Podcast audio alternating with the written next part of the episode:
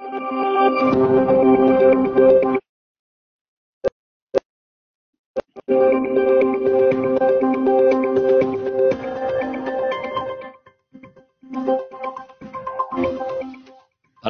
I'm Alec Hogg, and you are with the Noontime Thursday webinar.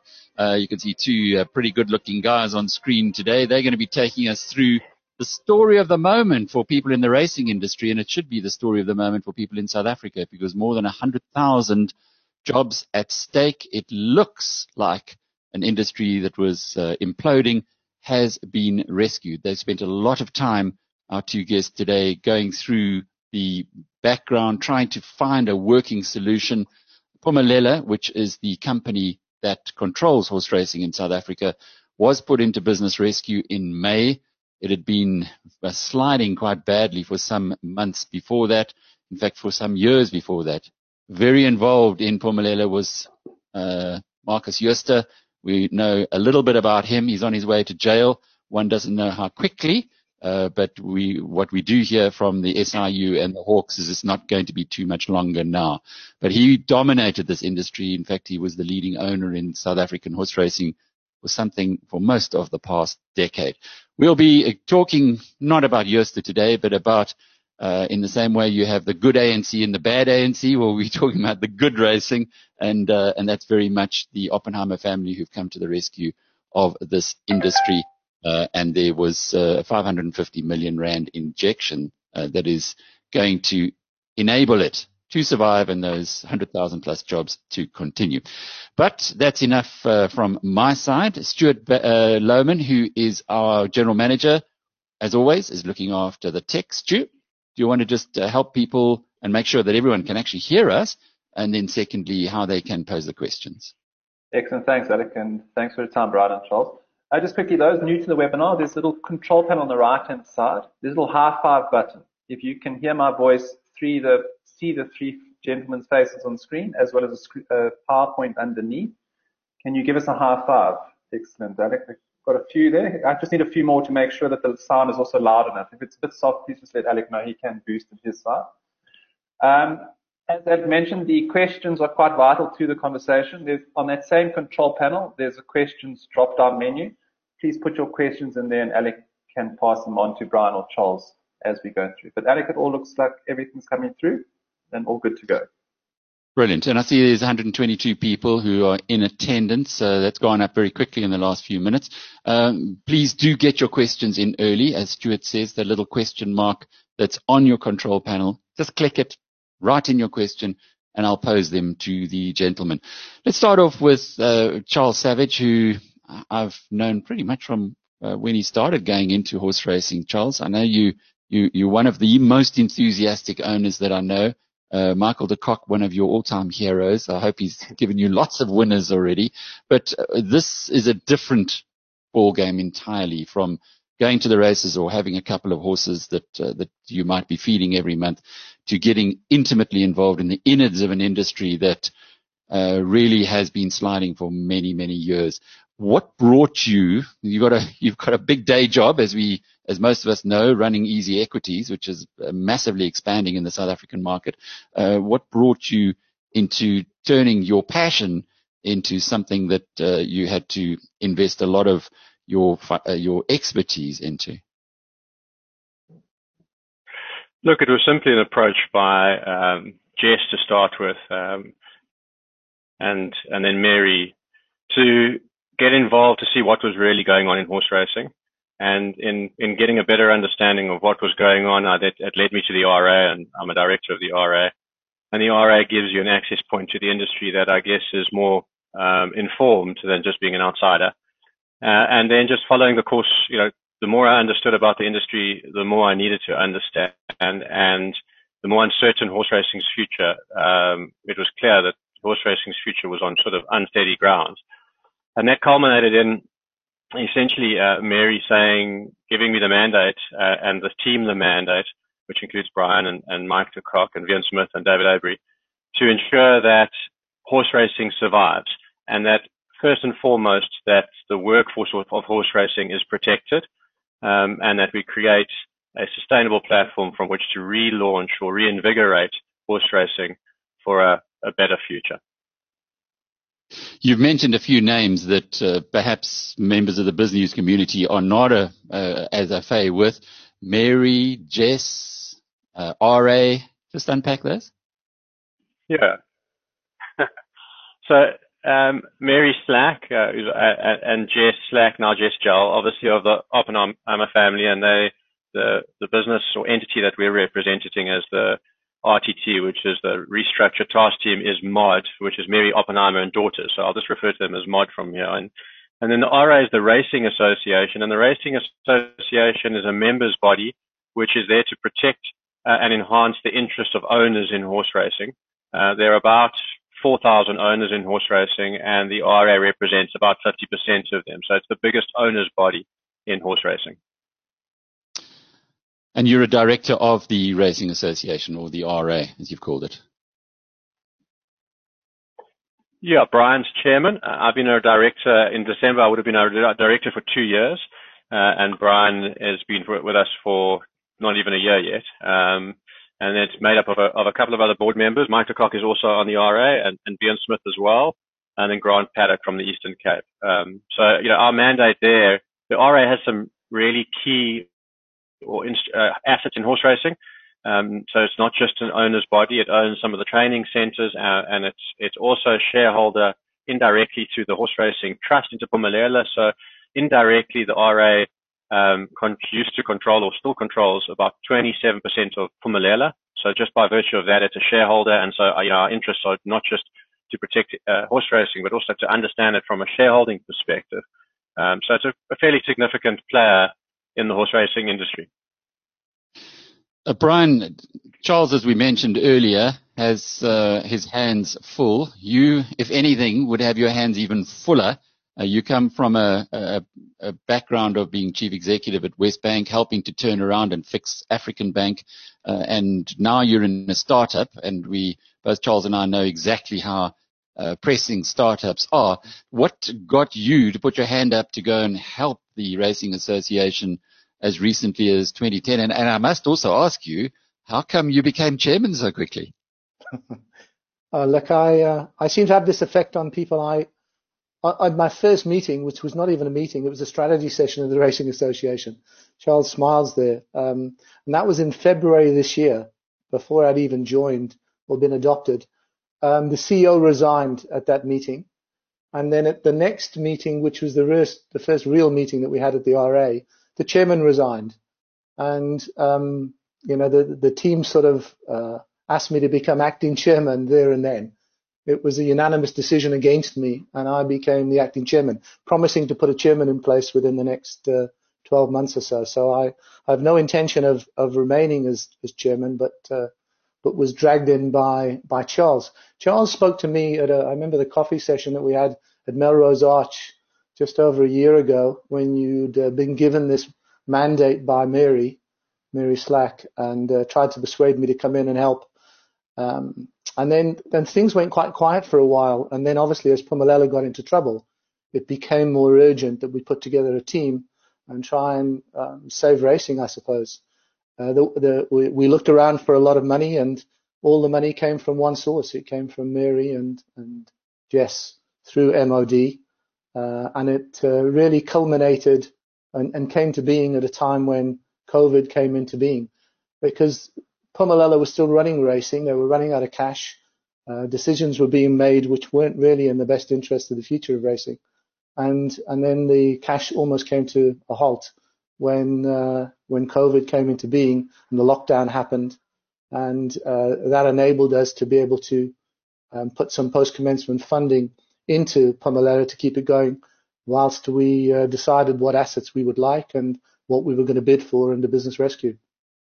Brian, I put up on the screen one of my favorite racing photographs. It hasn't even got a horse in it, but uh, these are uh, the three generations of Oppenheimers. Bridget Oppenheimer, who uh, I think anyone who knows her um, has a very fond memory of uh, her daughter, uh, Mary Slack, and then Mary's daughter, uh, Jessica now Gel. Um, but you say you looked around for money. A, why was it required? And B, who turned you down? Charles, do you want to answer that? um, look, everyone turned us down, except uh, Mod. Um, and you know, it, uh, you know, and that's not an accusation against those that did. It was at the time what we understood about Phumelela when we were looking to raise this capital. We understood about five to ten percent of what we needed to in searching for capital. We just didn't have the answers, um, and that's despite the fact that Phumelela is a listed company. Uh, the reporting structures are very confusing, and it's difficult to understand it from the outside. So we needed someone to trust us with the capital and not trust in the numbers or the due diligence that would normally go with trying to raise capital for something like this. Um, and you know, I think I don't think Phumelela is probably the most untrusted organization I've ever come in contact with, and I think it's the reason that the horse racing industry is finds itself where it is. I think at the center of our demise is a lack of trust. And so you can imagine trying to raise money for an untrusted organization with a team that literally had come together in six months. None of us had known each other very well. I mean, I've obviously known Mike for a long time now, but the rest of us didn't know each other very well. And we've actually come together through this process. So you can imagine it, all of it compounds into a very difficult uh, proposition. Please give us money to save racing. What are you going to use it for? Not really sure. Uh, you know, where's it going to go? What are you going to buy? Uh, are we going to get a return? No answers. So, you know, it took an incredible leap of faith and an extraordinary amount of trust in us for uh, Mod to give us the money. And, you know, I'm, I'm eternally grateful for giving us the opportunity to get inside what is Phumelela and to make, um, hopefully the right decisions around where that money should go and what assets we should buy and what we don't need. Um, but we knew, nothing when we were trying to raise the money. So uh, we're not, I'm not laughing cynically. It was, uh, you know, I've raised money in other businesses, and I can tell you, uh, and you know, Alec, it's really hard raising money when you've got no answers. Uh, how much did they have they put in, Mary, uh, Mary Oppenheimer and daughters? So it, originally it was 100 million uh, rand of post-commencement financing, uh, of which 60 million of that is drawn down by the business rescue practitioner. Um, and he's, you know, the business, the PCF plan, what, what they call the PCF plan, has still got uh, 40 million of capital.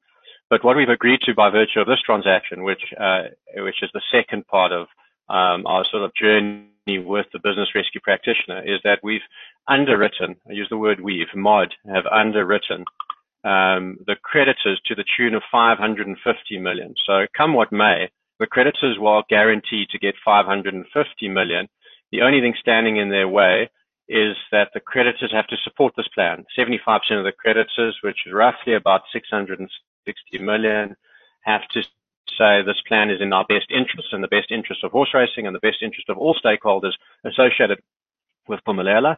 And if they do that on the 1st of September, then the creditors are guaranteed to receive 550 million.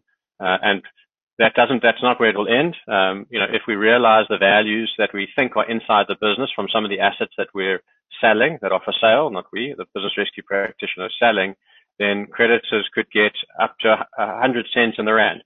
But at least the certainty that credit can take away is that they will get no less than 550 million and should get a lot closer to 100 cents in, cents in the rand um, than they would have thought they were going to get when this process started. I mean, when we started this process, the expectations that creditors had were about 30 cents in the rand. So, you know, to be guaranteed 75 to around 75 cents in the rand, um, you know, they must think like it's Christmas in, in, uh, in August, quite frankly. Why did Mary do this? Um, uh, perhaps that's a question for Mary, but because she has 100% the interests of horse racing stakeholders at heart. First and foremost, the workforce. I mean, it's an, it's, I've never seen anyone invest um, with such philanthropic intent in an industry uh, that hasn't treated its patrons very well, in my view. And yet she was prepared to put all this money in place so that the, the, the weakest uh, stakeholders in the game, the workforce, are protected. That was first and foremost uh, her mandate to us. Make sure jobs survive and that this industry continues. And then I think the second aspect would be to to build a different, set a foundation for a different future for horse racing. Um, as you said, and we opened It's been in decline for a long time now. It's got lots of excuses about why it's in decline. None of them hold water. It's been badly managed um, by the wrong people and in the wrong and in the wrong business practices. And you know that's just me being frank. I think that horse racing's future can be extraordinary, but in order to turn around, we have to abandon the way the ways that brought us here. We need new teams, we need new ideas, we need new platforms, we need a digital transformation strategy, we need a transformation strategy that speaks to South Africa, different ownership structures, uh, empowering ones uh, and ones that give every stakeholder a return for Racing's Rand. Um, and it's a hell of an exciting thing to be part of. It hasn't felt like that over the last four months. This hasn't been a process that we've enjoyed, but we've fed off each other's energies uh, in getting here. And at different times, uh, different members of the team have pulled us through. Uh, and we've got to the point where I'm, really proud of what we've achieved in putting Mary's money into the right place for the right reasons and securing racing's future. And I'm hoping that the creditors uh, vote with their heads and their hearts a little. This is a good deal for them. It's a great deal for horse racing. And a lot of the creditors are horse racing people. Um, and yeah, so I think that's why Mary did it. But you'd have to, when you see her one day, maybe you'll, you could her, Alec. I, I certainly shall. Uh, just uh, have a look at the screen now, and you'll see the Phumelela share price over the last five years, and it does reflect exactly what you've said. So uh, share prices do tell a story of all their own. It was 25 rand uh, as recently as 2017, three years ago, and it's uh, well, it's suspended at the moment, but the share price ahead of suspension was at 40 cents. So that tells a story all in its own. Brian, from what you've uncovered there, we do know that Marcus Jooste was a was a massive fraudster uh, who, who took lots of people internationally and here in South Africa for billions, hundreds of billions of rands. He's going to have his day. Uh, he was also a driving force within the horse racing industry. Has that uh, has anything come through? And clearly, he had his people in place, and you, you can you, can't really gainsay that. But has anything come through from what you've been looking at as a as an expert in these things, given the experience you had at African Bank, where there was also quite a lot of strange things that happened, uh, that is going to support the case of the Hawks or the National Prosecuting Authority uh, against putting this fraudster behind bars? You, ask a, a difficult question because ever since I've been involved, we haven't spoken about Marcus Jooste. We've we haven't spoken about the history of the game beyond asking a few of the Phumelela uh, management to exit as part of our suspensive conditions under the PCF. Um, you know, including the, the the CEO at the time. We spent more of our time assessing what assets we wanted what assets we needed for um, racing to change. And, and to be honest, um, we, we've spoken to the business rescue practitioner about uh, any fraudulent activity. He, he will take that process further if he believes things have been done within Phumelela that are obviously against the interests of creditors and the shareholders. So that's in his hands to do. We've we've rather looked differently. I mean, might, there may be the odd comment here and there from people in the industry about Jooste's involvement. But you know, I tended to take over businesses in my time, including WesBank was a, was was in a difficult place when I got there. Um, African Bank was in curatorship, and obviously there was the issue with Kokinis and how he'd run that business. But but you very often then start to focus on how you can change the industry rather than to reflect on the people that had run it before and and the problems that have been there. Maybe that's not the answer you want to hear, but it's the way we've approached it, and we really have looked at the future and, and a different approach to racing. But and, have a look um, at you know, have a look at the share yeah. price graph. December 2017, Steinhoff blew up. December 2017, Phumelela blew up. The parallels are obvious to anybody sitting on the outside, but uh, let's just leave it at that. I understand where you're coming from in this uh, in this context. We've got quite a few questions, and I just encourage you uh, to put through. You, you can you can participate in this discussion by uh, clicking on the little question mark and adding your questions as well. I'll be asking them in, in just a moment. Uh, just to before we move along uh, onto those questions, when Phumelela was first created, there was an enormous amount of antagonism towards it, unhappiness towards it, including from uh, this gentleman who's on screen now, Laurie Jaffe. I had many, many meals with him where he was uh, explaining why Phumelela could never work, why it was impossible. I guess he's he's probably smiling down from heaven today at, at you guys and saying, well, uh, hopefully you'll be able to put a sustainable business together into the future. But if Laurie was sitting in the room with you, how would you tell him that you're going to ensure that this industry that people like him and, and many others had, had, uh, had put so much of their time and effort into is going to have a sustainable future? Charles? Not sure who you'd like to answer that. Perhaps Charles, yeah. Charles Look, I'll start? take some of that. I'm sure Brian's got, Brian's, yeah. I mean, at the center of it, you, we have to rebuild an, an organization that trusts again. Um, and that's for me is, central to our turnaround strategy. Uh, you know, if, if we're going to build anything together as an industry, then we have to trust each other as a starting point. Importantly, the industry has to come together uh, under a single body um, and with a single mission uh, and a single goal. And in doing that, we'll rationalize the cost structures that are they're ridiculous, frankly, when you look at what it costs to race because we have these disparate interest groups, disparate structures. Um, and then, you know, it needs, and it's from there, it needs a new, new team, um, operating with a strong and clear mandate that are, that deal with their strategy transparently and openly with it, with the, with all stakeholders. And importantly, that the stakeholders are representative and reflective of South Africa. Um, and that all of the economics that come from racing flow back to all stakeholders on a fair and equitable basis. You know, the workforce of racing from, you know, the, from the grooms that look after the horses that are foaled today, um, through to the punters, uh, and owners and everyone in between needs to get a fair return for, from racing. Uh, and I think that's fundamentally in creating an environment that is trusting, transparent, and shares its rewards fairly amongst all stakeholders. I think you've got the ingredients for an extraordinarily different future because one thing racing's got is it's got extraordinary talent uh, everywhere you look, from the human talent all to, to the horse flesh, which are just unbelievable. Uh, it's a, we are still globally relevant. We put on a great product despite ourselves. Uh, and there's more. And one thing we've learned through this process is there's a lot of interest in wanting to see horse racing survive and thrive again. Uh, international interest. So we've got friends and we can sell our racing to many more places. But I think we've got to start here at home and we've got to do this, it's simple. We've got to do the basics right.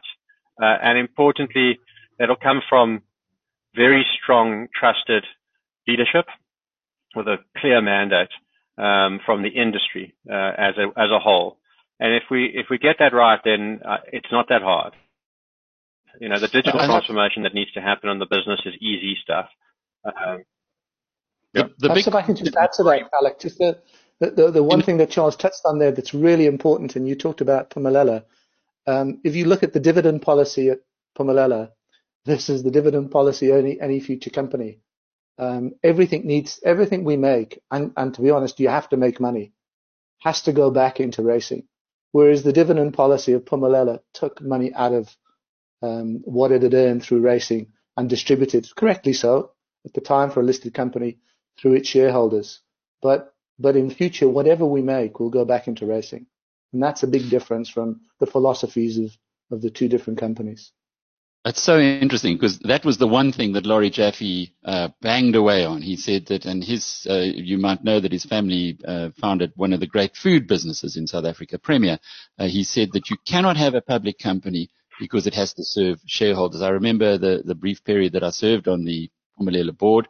Uh, there was a, an absolute obsession for delivering 50% of earnings as dividends to shareholders. Now, how do you grow a business when you do that? But those were different times, as you say, and it's, it's no point in actually raking over those old coals. Um, there were a, a few questions. Uh, Steve Reed has just said he, he emailed some questions um, earlier. Steve, do me a favor and just post it if you don't mind uh, on here, if you could just put your questions onto uh, onto the question Barry. I, I don't see them in my email, but it's not your fault. G Suite seems to have gone wonky this morning. Calvin Watt asks, uh, he says, be interested to hear the media rights and commercial rights strategy plan for racing in South Africa going forward. Any thoughts, gents?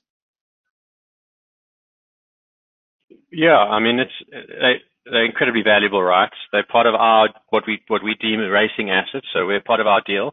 They're the things that we want to uh, own and control um, for racing's benefit. So you know, they are without them, you're dead in the water. It's probably the, one of the most valuable assets in the industry.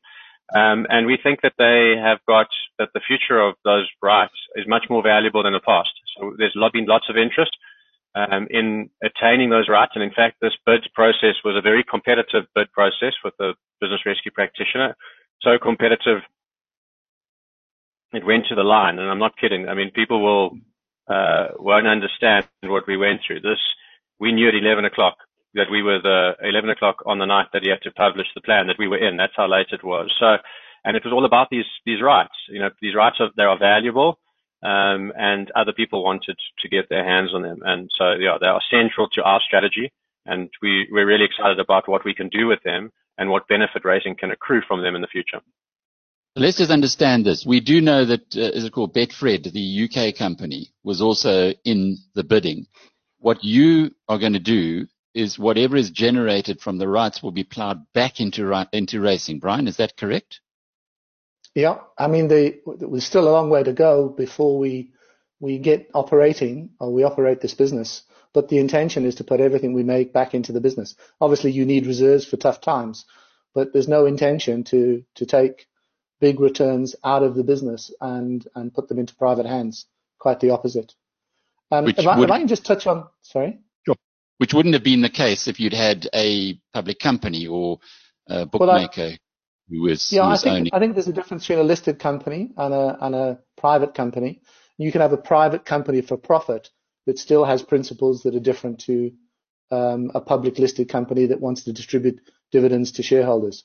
So so regardless of which way to go, and we're looking at different structures now, the principles of putting all of the retained earnings over time back into racing is firmly on the table, and the one we're going to follow. Kelvin's follow-up question, we've got lots of others uh, to get to, says, what impact do Brian and Charles believe the growth of sports betting will have on the racing industry going forward? I mean, it's, it's the impact's largely felt. I mean, I think you know, I think racing has lost its share of the gaming rand over the last 20 years by just treating its punters poorly and not doing a good job of selling its own product. The shop window for racing has been below average. And if you compare the shop window for sports betting, it's two different, they're leagues apart. So, you know, we'd like to think that we've got strategies that will win back that share. Racing is an exceptionally exciting product. Um, and one that the, if you like, the smart punter thinks he's got an edge on. Um, and so we would want to win back some of that. I mean, right now, I think horse racing sits around about 11% of the gambling rand. Um, and so there are lots of other products that are beating us up. And remember, it was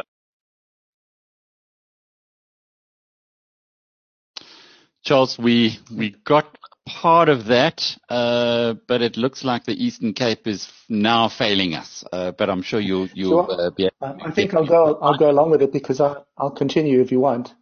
Um, Please. You know the intention is to grow uh, racing um, sort of uh, wagering from um, racing and to and have a better product than we've got today, you know, mainly through the, the tote. But you can't ignore sports betting, and sports betting will form a part of the tote offering, and and continue to do so, you know, for the benefit of horse racing. That's the difference. So you can't ignore it. We need to recover, and we have plans around how we recover um, racing as a, a, a, as an increasing wagering as opposed to uh, reducing, which is, is the moment. But but sports betting, you know, will be part of of the offering uh, through the tote. And um, what we'd like to do is grow that, and more significantly, grow the uh, um, the racing betting um, through additional products, through improving uh, the tote itself. So we have plans around around that. And the other thing I just wanted to touch back on the rights. The most definitive plan that sits um, that, that's in existence is the plan to improve Tellytrack and there is a full plan on what we call Tellytrack 2 to improve the the quality um, and the watchability, I suppose, of uh, horse racing. So that plan is is completely finalized, ready to go um, uh, as soon as we can get control of the business, which is probably still going to take uh, two to three months, maybe a little longer, with all of the um, yeah, with all of the the hurdles we have to we have to jump with the gambling board and the competition commission and the contracts and the agreements themselves. But but yeah, we we we have great ideas on what to do with the tote, and we have a very definitive plan on what to do with the media. Paul Bannister asks, does the business rescue proposal split the racing business from the betting business? And does it create a national horse racing body which would include Gold Circle and Kenilworth Racing? Now The answer to that is no. No, it's not. So, so what you're still dealing with Phumelela, which is the racing. Just to put things into perspective, Phumelela uh, is the racing operator for the Eastern Cape and for um, Gauteng and the Free State. So, so it looks after Turffontein, the Vaal, um, the Eastern Cape. It's uh, in Port Elizabeth, and so it is simply the operator. The business rescues, um, the business rescue practitioner simply has to find the best deal it can from the assets that it controls within Phumelela for the benefit of the creditors. So, so stage one um, for the uh, restructuring task team was to actually get our hands on the assets we wanted from racing. Thereafter, once that's once that's uh, been done, then we need to pull the industry together, and that includes um, Gold Circle as a separate operator, Kenilworth, which is a separate operator, and all the association bodies that exist in racing, like the administration body, the National Horse Racing Association, the Racing Association looks after owners, and many other associations that exist for various reasons. So it's it's simply that the, the, business rescue practitioner um, has uh, tries to protect jobs and uh, the interest of the industry, but its his primary objective is simply to get the best deal he can for creditors uh, you know, and and that is done. We then have to do. We've got a lot more work to do if we get our hands on the assets that we want. I'll just put this together. Because that's the team that is working on it, the two of you plus three others, uh, well-known uh, trainer Mark de Kock and two others. Are you guys going to remain involved now with MOD, as you call it, Charles? Uh, are you going to be the board of directors of, of racing should the creditors vote in favour on the 1st of September? Yeah, Alec, the intention is to stay involved uh, in the industry where we'll find ourselves. I mean, some of us will be with MOD for sure. Others might stay at the RA um, or Kenilworth Racing or other bodies. We don't want to uh, we don't want to spread ourselves too thin. So there's some of us will certainly stay on and and work on the MOD uh, plan, but others have also, you know, we've also got responsibilities to the RA uh, and Kenilworth Racing right now. So we've got to make sure we, we, we just don't spread ourselves too thin. We've got to get more people in is a better way of, of thinking about it.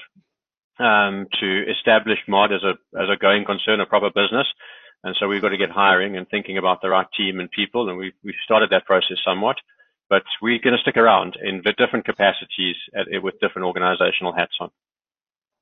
Paul's follow-up question is there's a rumor that the betting business may be subject to an international bid. How does this sit with BBBEE requirements? Right? Um, look, that's outside of our, our control. If you look at the, the assets that we have um, acquired or are acquiring, it's it's the racetracks, which is the Vaal, Turffontein, and uh, Fairview. Um, it is some licenses associated with those. It's the tote. It's Tellytrack, which is the media organization, and PGI, which is uh, sort of a, an international company that creates that we creates revenue through commingling. Um, you know, they're the assets that we have got. The assets that's left for the business rescue practitioner to um, improve its offering to creditor, creditors over and above the 550 million, are essentially um, betting world, Interbet, um, the 50, percent of Interbet, 50% of Supabets, and a few small companies, uh, a security company, etc., for him to to uh, sell exclusively. Our only um, purchase to do with betting is the tote. and so he has every right to to sell those other betting companies to whoever bids for them. Preston M says, has the creditor listing, which was submitted for the business rescue practice practitioner, been audited? Some of the claims uh, have no general ledger balance, but have now been submitted and seem to be ridiculous. I, I, had a look through that, and it's it's lovely transparency. It does tell us that if you get Investec on side, you've you've probably gone a long way. Uh, I think it was 289 million that they are owed, uh, a long way to to getting this plan through. But have has this list, uh, and it is freely available on the Business Rescue Practitioners site, been audited? Charles? I mean, it, we're not privy or party to it, um, so it's not our job to validate the creditors list. That's the Business Rescue's uh, practitioner's job. Um, and I would, he's, he's, he, we would have gone through a significant due diligence in understanding who his creditors are because he's the the higher return he gets for creditors, the better he looks, and so he wants to obviously validate that creditors are real. But I can't I can't say whether it's been audited uh, or not. But I, I I can assure you that would, a thorough process would have been followed to establish who the correct creditors are, and if anyone on this call has information that is contrary to that, then they should give it to the business rescue practitioner because this is not a final list. Um, and it will only become final in a few weeks' time. So, you know, if someone's got information that uh, they think would change the outcome on the creditors list, then that would be a great. So now is a good time to speak up. I, I think as well, Alec, just on that, just to to add to it, there is a dispute process um, highlighted in the business rescue plan. So, so if you if your claim is missing, or it's wrong or incorrect, there's a there's a process to follow. And it's quite a quick process that takes place over a short period of time before the creditor vote. And then, you know, even in a dispute, they they name various judges that will that can be chosen um, to uh, to make decisions on those disputes. So so it's all in there in the plan. Um, and if anyone does have a have a dispute, then I suggest they look at the plan and and follow that process. John Kinsley's got a uh, question I'd also, uh, I think many of us are, are, interested in hearing the answer to. He says, can you clarify what the role of the Racing Association or the RA will be in the new structure? Um, the role of the Racing Association um, is is really defined in its uh, memorandum of incorporation. So that won't change unless we change that MOI. Um, the you know the main role if you if you listen to most owners um, you know the the the main role of the RA is to is to really negotiate the stakes agreements on behalf of owners so owners need to need to be rewarded for running their their horses and, and winning races and purchasing those horses so um, you know what's happened uh, subsequent to business rescue was the business rescue practitioner suspended the current stakes agreement that was negotiated between Phumelela and the Racing Association, um, which he has every right to do, and and they are paying at a much lower rate at the moment than uh, for stakes than was uh, published in that original plan. Obviously, in the interests of keeping Phumelela going. So as soon as the new operators get hold of um, the assets and the deal is done and all the legalities have signed, the the racing association will be uh, looking to negotiate new stakes on behalf of owners uh, that create sustainability and confidence for owners to purchase horses and, and race those horses. A, a, question from Steve Reed. Uh, he says the Racing Association has lodged a claim of 345 million with the Phumelela B business practice uh, uh, practitioner, uh, of which a business rescue practitioner, of which a paltry 670,000 has been approved as a voting interest for the 1st of September vote. Uh, this raises questions, and I'd like to know how did the RA get to the figure of 345 million, uh, and why has the BPR not approved the full amount? The the the racing the, the agreement between Phumelela and the Racing Association goes back many many years. The the business rescue's uh, uh understanding of that um, particular uh, deal is different to that of the Racing Association. And the Racing Association arrived at that particular claim based on its interpretation and legal advice it got um, and, and put that claim in. The business rescue practitioner has clearly disputed that and not included in it. And the Racing Association will follow the dispute process with the business rescue practitioner about that claim. His follow-up uh, or his second question is, do the RA directors, and that's the two of you, uh, not have a duty to interdict the meeting scheduled for the 1st of September to enable the parties to resolve the claim dispute and attribute voting uh, voting rights to the RA?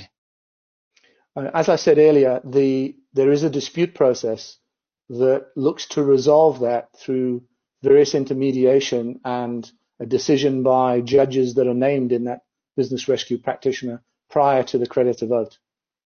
Um, and, if, and if we don't find it or we don't agree, then you know um, that's we will both take legal advice on that. But his question is, why don't you interdict the first of September meeting to get that sorted out?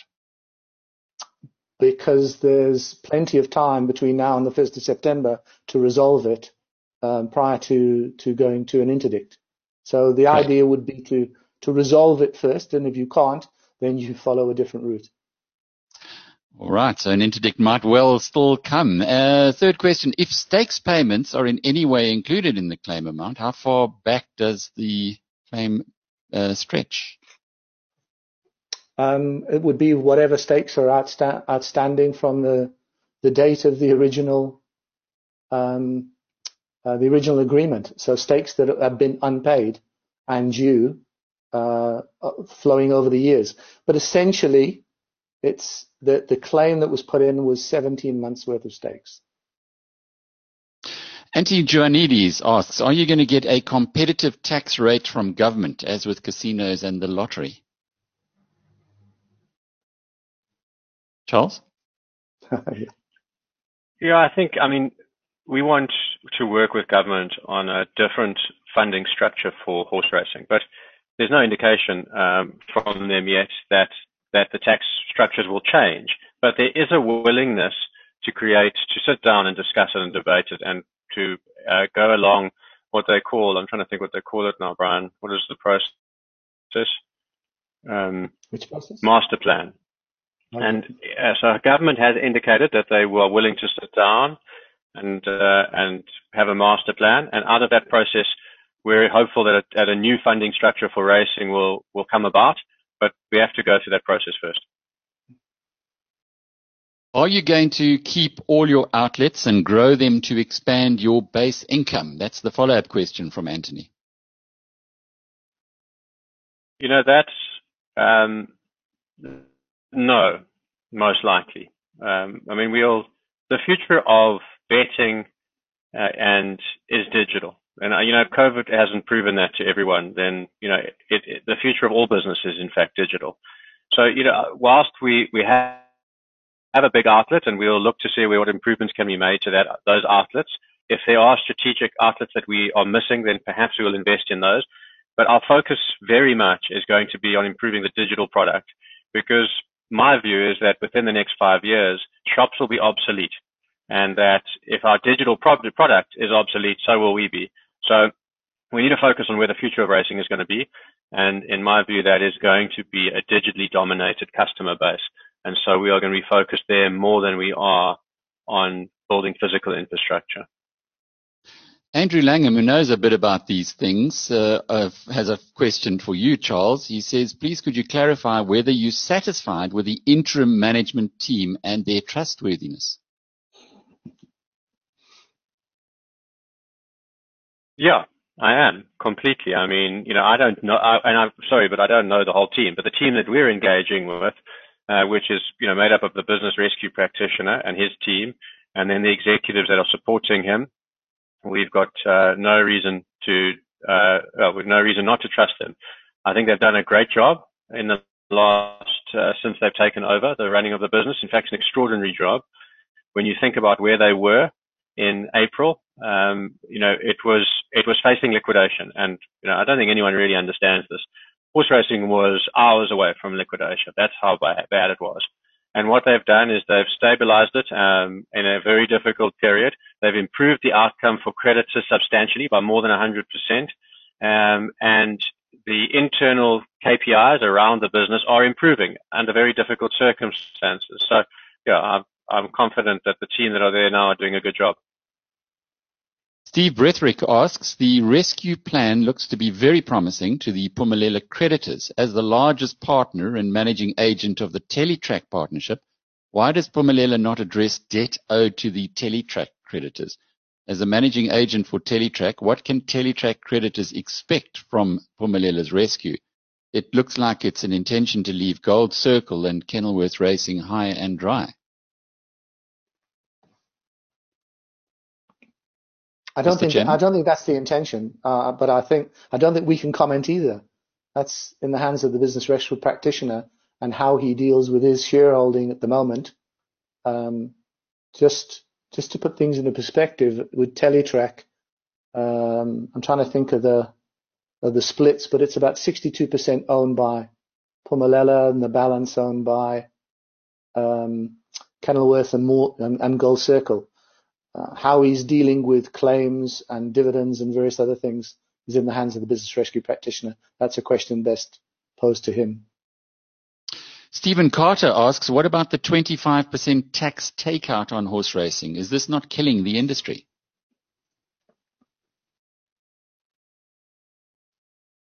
I'm not sure what is re- referring to in the 25% tax takeout.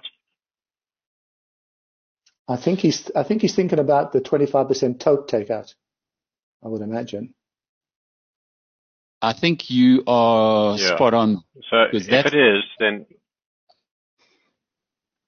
You see?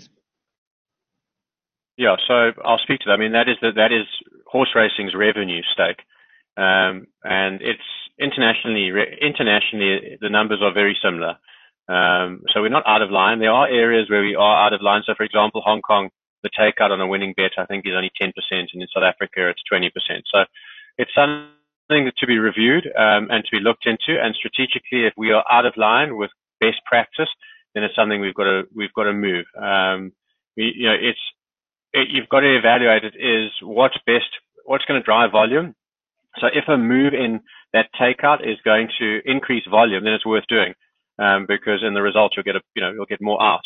So we've got to we haven't we've we've looked at global best practices. We've established where we are out, and the win bet is, is one example. But for example, on the pick six, it's sort of globally the same, 25% takeout on the big pool bets, and fundamentally those are the bets that are driving our revenue. Uh, our weakest bets are things like win and place bets, and we've got to we've got to develop strategies to change that in the future. Peter Gibson asks uh, a question, a gent well known to most people in racing. He says, considering the global successes of the fixed odds business, why did Mod elect to ignore all or parts of Phumelela's fixed odds businesses, such as Betting World, when prior to its recent destruction, it was extremely profitable when in the hands of competent management? I mean, this is a that's a good question, and I know Peter well, so and I know the industry want to ask this question. But the bottom line is that when you're looking to when you when you've got a finite capital pool, and you are looking to buy the best assets you can for the for the future of racing, that's what you've got to do. And fundamentally, um, leaving some cash on your balance sheet is also strategically a strong uh, position that we wanted to to keep. One, because we want to invest heavily in horse racing's turnaround, but two, if we find ourselves strategically short on an asset, then we can still go and buy it. Now, just because horse racing owned Betting World and uh, and others, Percentage Super Bet, is not a is not a valid reason to go and buy them. The betting world is decimated, and the turner it would be would be far better buying a business that was doing well with a strong management team than investing one that has nothing, none of those attributes. So you know, you have to divorce ourselves from the emotional attachment that comes with having owned them, if you like, to the sense, ability to say we've got a finite capital base, we need to buy the best assets for racing's future, and that's what we did. There's a question here from Chad Dowie, which is a, a, a follow-up to a degree. Uh, he asks about Supabets. Uh, is it an important part to Phumelela? And if you consider what Phumelela paid for Supabets, uh, it would comfortably repay all the creditors if you were able to get that money back. What's the whole story there, Charles? and we've left it to the business rescue practitioner to establish what value he wants for it. It's not a business we want. We don't believe it fits into racing's future, um, and it isn't the it it isn't yeah, it isn't the kind of organization that we want to operate in the future. Uh, that doesn't make it a bad business. It's probably a very good business in its sector, um, but where it operates and how it operates is not the way that we want to run business in the future. Uh, I think the other thing there as well, Alec, is that that and Interbet are 50% owned by um, and 50% owned by outside parties. You know, the, the, the assets that we've taken over, we control 100% of. So we can make decisions of that and not have to worry about what anyone else thinks. So, you know, it's, uh, it, it's difficult in partnerships at the best of times and, and there weren't particularly assets that we were interested in either. So, uh, we'd rather spend our time, as Charles said, turning around the businesses that we control 100% of. Whose job would it be to interrogate that transaction? And I, I, just ask you because, and it's quite strange that so many people don't understand what happened at Steinhoff. But uh, what the, the, modus operandi at no, it's a fair question, uh, the, the internal players would uh, would yeah, sacrifice of assets and uh, and and then share off off balance sheet or share the money between them, the difference between them at the detriment to the company. So who investigates that transaction, which now looks to have been ridiculously expensive? Yeah, I mean, the, you know, the shareholders retain their rights, uh, and in the in the result, the shareholders um, should, if if they believe there's been wrongdoing, should be you know pushing the business rescue practitioner and uh, to investigate it more. I mean, it is it is with hindsight, it it it looks wrong. I mean, I personally have looked at that transaction, um, and you know, I wouldn't have been satisfied with the level of due diligence that was done on it. Um, it, it, looks like we paid a high a, a way higher price, but that's easy to say with hindsight. You know, at the time they were doing 120 million in profits. They repeated that the year after, and then only after that did the the profit start to dissipate. So you know, it definitely it, it's warranted given the history uh, associated with. It somebody needs to have a long, hard look at that transaction. That's not our job. It's not our asset to look at. We're not buying it. Um, but someone should. I agree. Someone should look hard at that transaction. But who should? That was my question. Who should interrogate that? Well, is it the whole? You have to. The you business have to practitioner. Uh, it, the business rescue, rescue practitioner would, if he believes there's wrongdoing and there's value to that would come from that, that would flow to the creditors and or the shareholders. Remember, he still, his, whilst creditors rank one, shareholders still rank in his plans. So to the extent that there is value to be ascribed to legal action, if there, if there, there would be legal action, then for sure, it's the business rescue practitioner's responsibility to look into that uh, and make a call as to whether legal action is justified and, and worthy in, in increasing the return for creditors and shareholders. All right, so we know who to ask the questions of. Daniel Airy uh, asked the question here. Hollywood's success has been convenience of having one platform, fixed odds, and the tote, the open bet, which we all know is a massive issue. But I'm sure you guys have a plan to counter this. Do you not plan to keep one of the bookie setups and integrate it into the tote to create something similar to Hollywood? Um, yeah, no, we don't. So I think the problem, one of the problems I feel in horse racing is that you're poacher and gamekeeper. At the center of the of the tote, uh, in its DNA, it is not dissimilar to the stock exchange in that it create it's a it's a destination for liquidity and products and it, and it must it must it must deliver trusted products uh, to the marketplace and that that are attractive enough and enhance liquidity. Um, and then what it's got to do is got to focus on making sure that it has the appropriate distributions, uh, partnerships to get that product to market. And for me, I want to marry the bookmakers and mm-hmm. give them the best possible product with the best liquidity so that they can put it, they proudly put it on their storefront. I don't want to compete with them um, I don't think it, it serves us any purpose. They are better at serving their customers than we are. What we can be better at is delivering the best tote product in the country and if not in the world.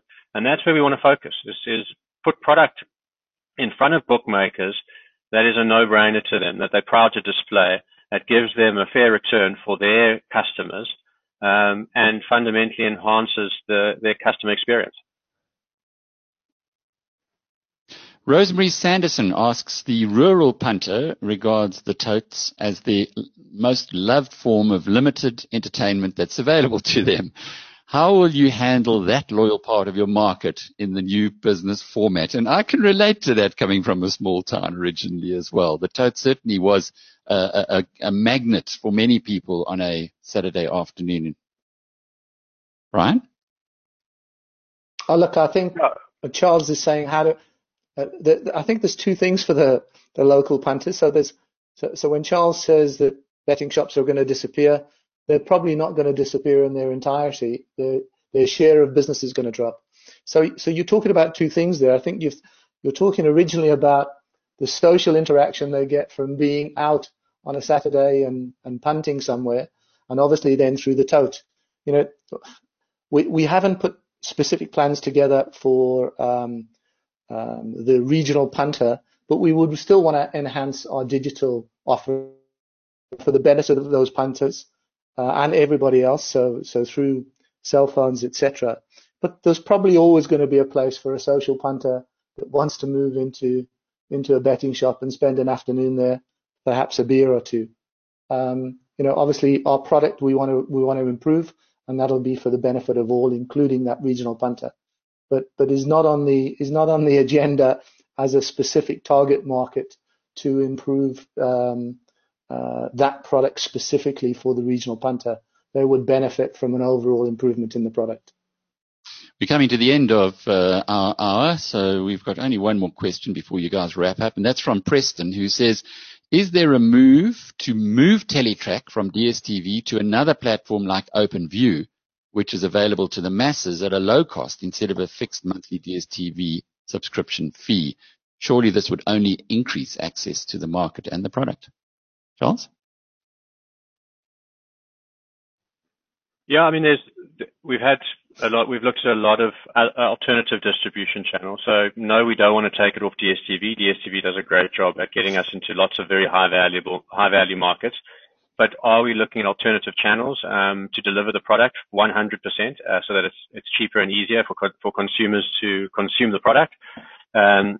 And in that regard, I think the most obvious partners are the telcos. You know, they are. If you look at their strategies, they're all trying to build digital content for themselves and secure uh, content. So, you know, we'll be speaking to them as soon as we are in control of these assets.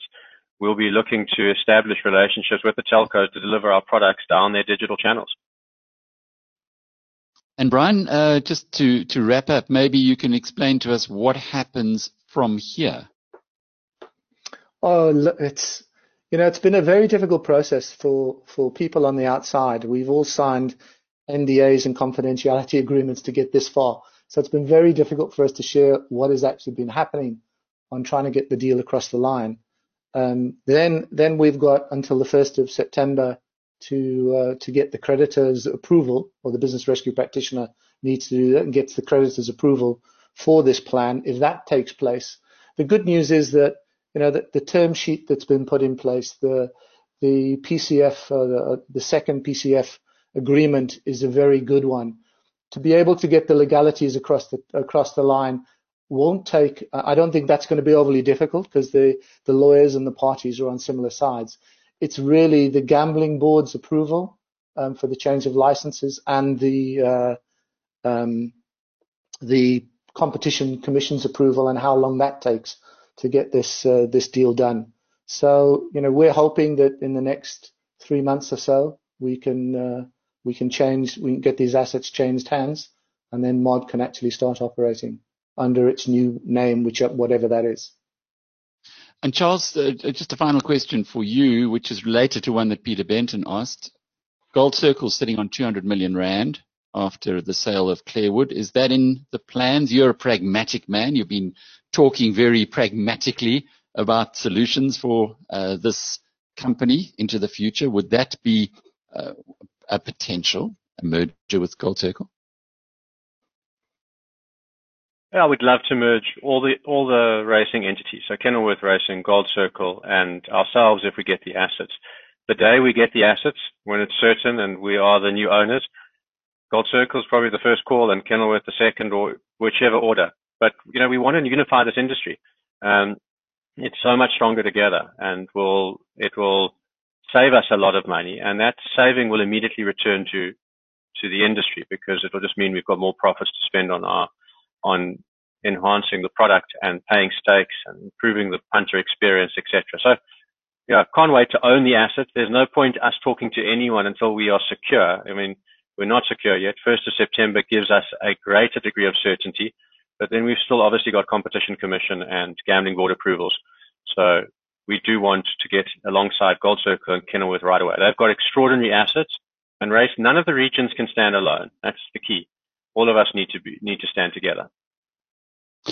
And the final uh, wrap up here, looking at a at a brighter picture into the future, we have seen how well South African bred horses compete on the global stage, and indeed at they cost a fraction of the price of those uh, that are bred elsewhere in the world. It, it is just a huge, huge opportunity waiting to happen, and perhaps to explode employment opportunities, etc.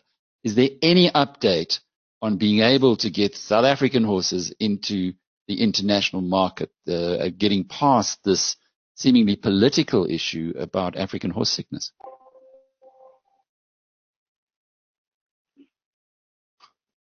Um, do you want me to talk about it? So, so the, the company behind this is um, SAEHP, SAEP, uh, the export protocol um, South African uh, business that's been trying to get that across the line, the export protocol sorted.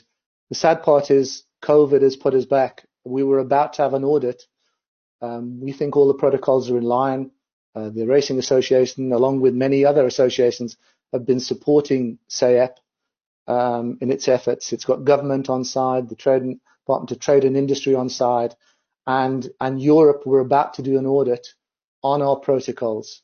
Um, had had that audit taken place in April, we were confident that by September we would have been in a position to export horses uh, overseas.